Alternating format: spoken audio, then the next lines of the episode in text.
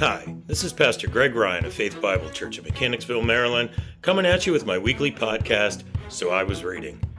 In it, I'll share my observations and applications on something I read in God's Word this week, and I hope and pray that these thoughts will bless you in some way as we delve into the Word together and pray about what we've learned. Welcome back, my friends, to the So I Was Reading podcast.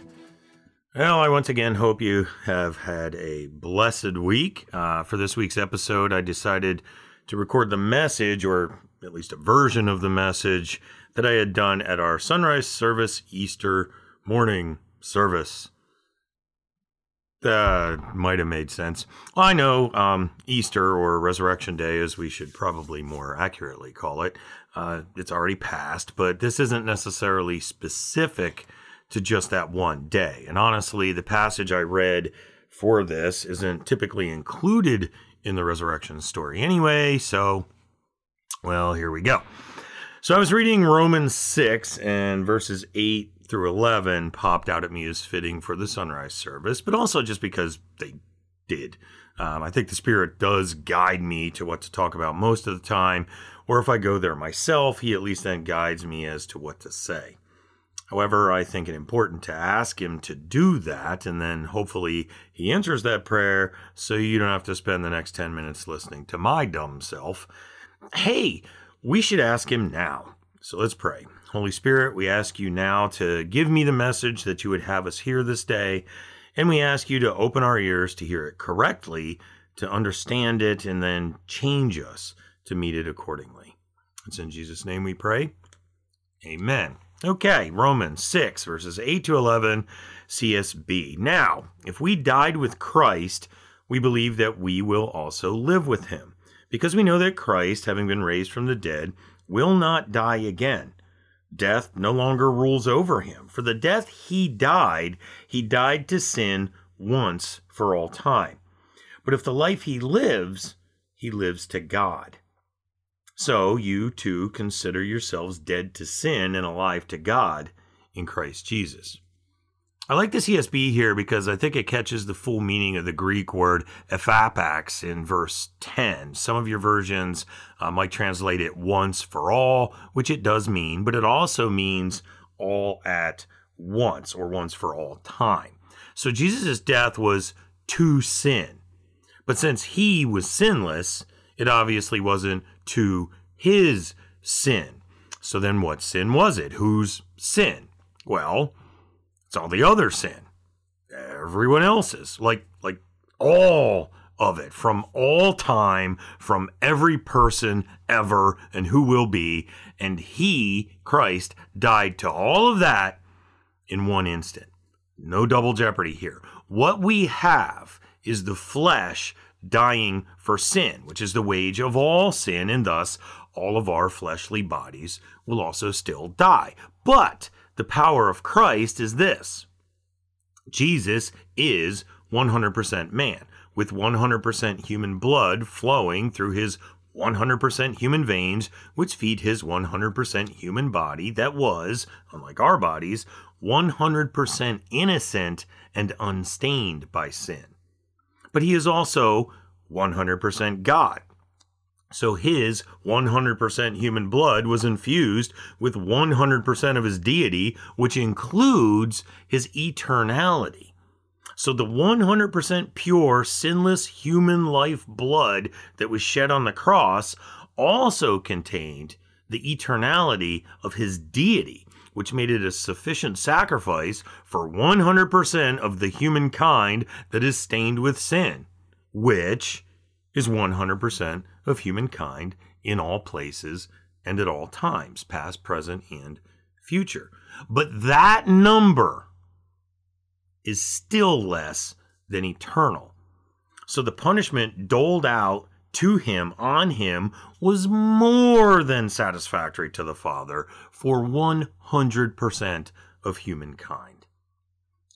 But that is all meaningless to us if we don't accept what happened next.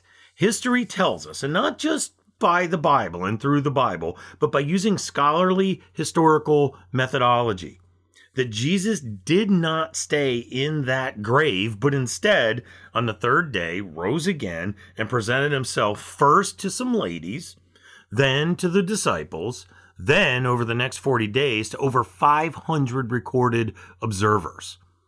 But how did he do this? He was dead. And yes, he was.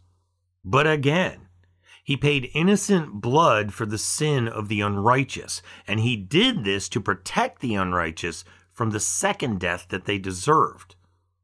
But, friends, when you are the author of life, there is no permanent death, because without the author of life, there actually is no death. Life has always existed because God has always existed. Jesus was before death was and Jesus will be after death is. Guys, death is a word we give to the place where there is no life, which is a place apart from God. And death doesn't exist until this universe exists. Right? Darkness. It's a word we give to the place where there is no light. You cannot add darkness to a room to make it darker. You can only remove light. And let me remind you, in the presence of God's light, there is also no darkness. So, in the same way, you don't add death to a person, but rather you take away life. Jesus, with his resurrection and simultaneous conquering of the power that death has over us, has shown us the way to the true life. The life verse 10 tells us he lives with God, or excuse me, he lives to God. This is the life Jesus offers us an eternal life that will not taste of death, because there is no death in the presence of He who was and is and forever will be. But to get to that life, we have to accept the death of this life, just as Jesus himself did. And if, verse 8, we died with Christ, then we believe that we will also live with him which is why we have to accept and believe in faith that he did, in fact, rise again. And if you do, if you have that faith, then you too can, as verse 11 says, consider yourselves dead to sin and alive to God in Christ Jesus. And this, brothers and sisters, is why I titled this episode, A Great Day to Die. Let me ask you, have you died yet? Not physically, I'm not advocating suicide here, but have you put to death the things of this world that lie within you?